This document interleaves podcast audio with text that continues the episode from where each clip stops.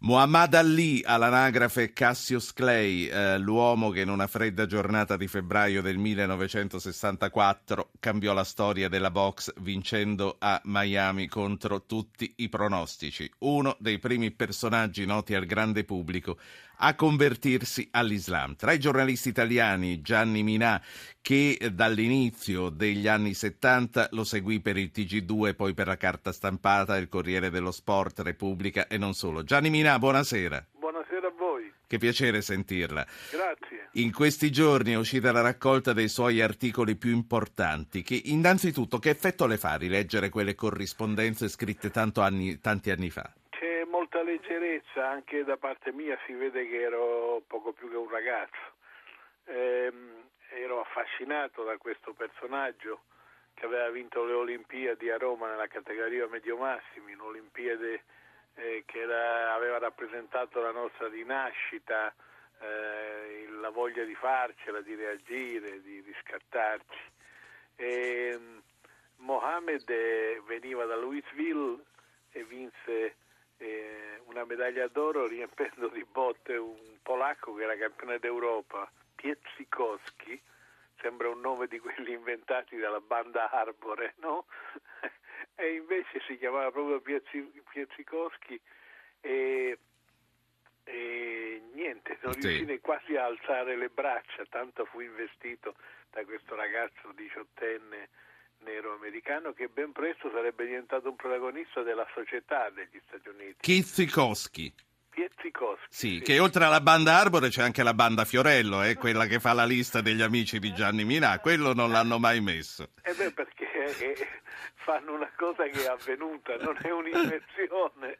allora, eh, questo, questo, libro raccoglie articoli che sono stati scritti dal, dal 1971, dal 5 marzo e, e, in poi fino a che c'è stato qualcosa da raccontare. Perché Mohamed Ali era stato sospeso, era campione del mondo dei pesi massimi, era diventato professionista, si era già distinto e voi sapete la politica è la politica, a uno che fa il fornaio non gli togli il suo mestiere, a uno che fa eh, il peso massimo ed è campione del mondo, sì, eh, tu cerchi di neutralizzarlo perché sta diventando un simbolo e non vuole andare a fare la guerra in Vietnam che in quel momento era un, obiettivo fondamentale nella politica del governo degli Stati Uniti allora. Ebbe molti problemi il buon Ali, si ritrovò senza niente eh, eh, non, non, senza conoscere quale sarebbe stato il suo futuro. E lì eh, incominciò la sua parabola, l'incontro con Malcolm X, Malcolm X l'ideologo nero, eh, era, era, il tempo delle battaglie per i diritti civili, per l'affermazione dei diritti civili in America, i neri avevano molti problemi, molto più di quelli che hanno ora che purtroppo ritorna eh, quella, quel problema. E certo.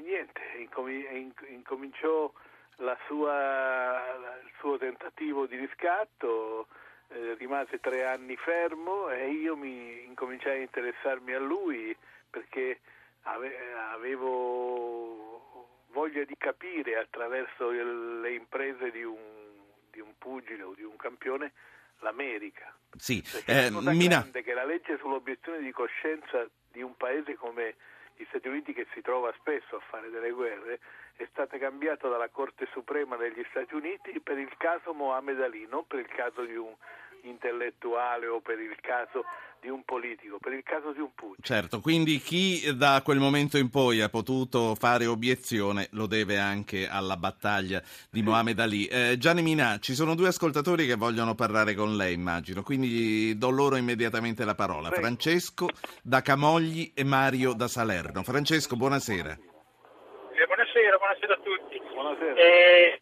buonasera Minà.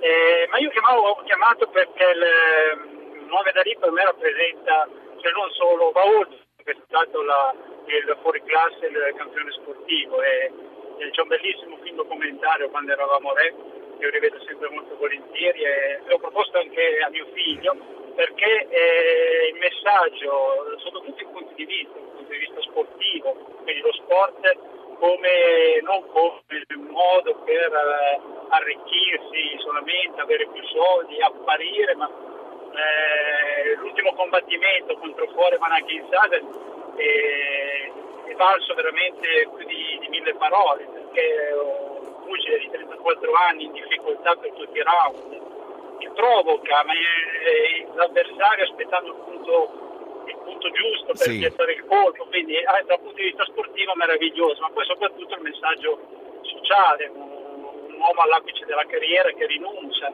sa dire no, sa andare contro e accetta il carcere. Grazie Francesco, eh, grazie per averci portato questa, questa, sua immagine, questa sua visione di Mohamed Ali. Prima di ridare la parola a Gianni Minà voglio sentire anche Mario che chiama da Salerno. Mario, buonasera.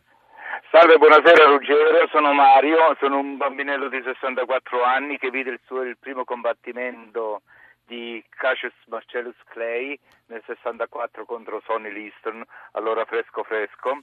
Gliele sono di santa ragione indietreggiando e dandogli un pugno, come non so come si dice adesso, col, con la destra e Sonny cadde, fu sconfitto.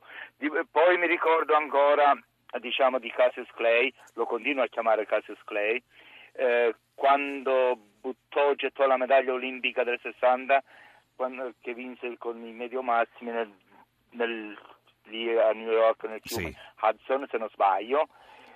Mario, lei ha detto lo continua a chiamare Cassius Clay, come mai eh, questa ostinazione?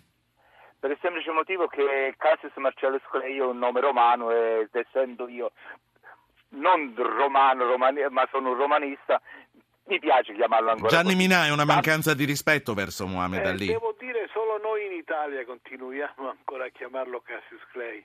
Tutto il mondo ha accettato che lui eh, sposasse la, la, religione musulmana e ma sì, senza, senz'altro Minà, mi scusi, senz'altro Minà, anch'io vorrei chiamarlo Muhammad Ali. Però è una buona compagnia, perché nel prologo proprio del mio libro, eh, Mina, la cantante grande appassionata di box e amica carissima, dice proprio questo. Gli chiedo scusa perché non riesco a chiamarlo Cassi Mohamed esatto, Ali. Esatto. E quindi è in buona, Mario è in buona compagnia. Grazie Mario.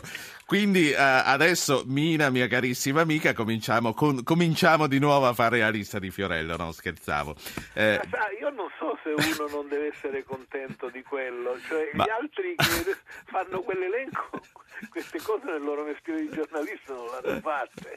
No, invece io vorrei, prima che ci salutiamo perché fra non tanto parte la sigla, 3-4 minuti, stavo sfogliando le foto che eh, sono state utilizzate a Corredo del libro e sto trovando una foto del 1982 con la dita tra eh, Mohamed Ali e Papa Voitiwa e leggo un bacio che intenerisce fra Mohamed e Papa Voitiwa due grandi personaggi che sono stati eh, così eh, messi insieme dalla vita eh, con una grande malattia il Parkinson come la vive Mohamed Ali?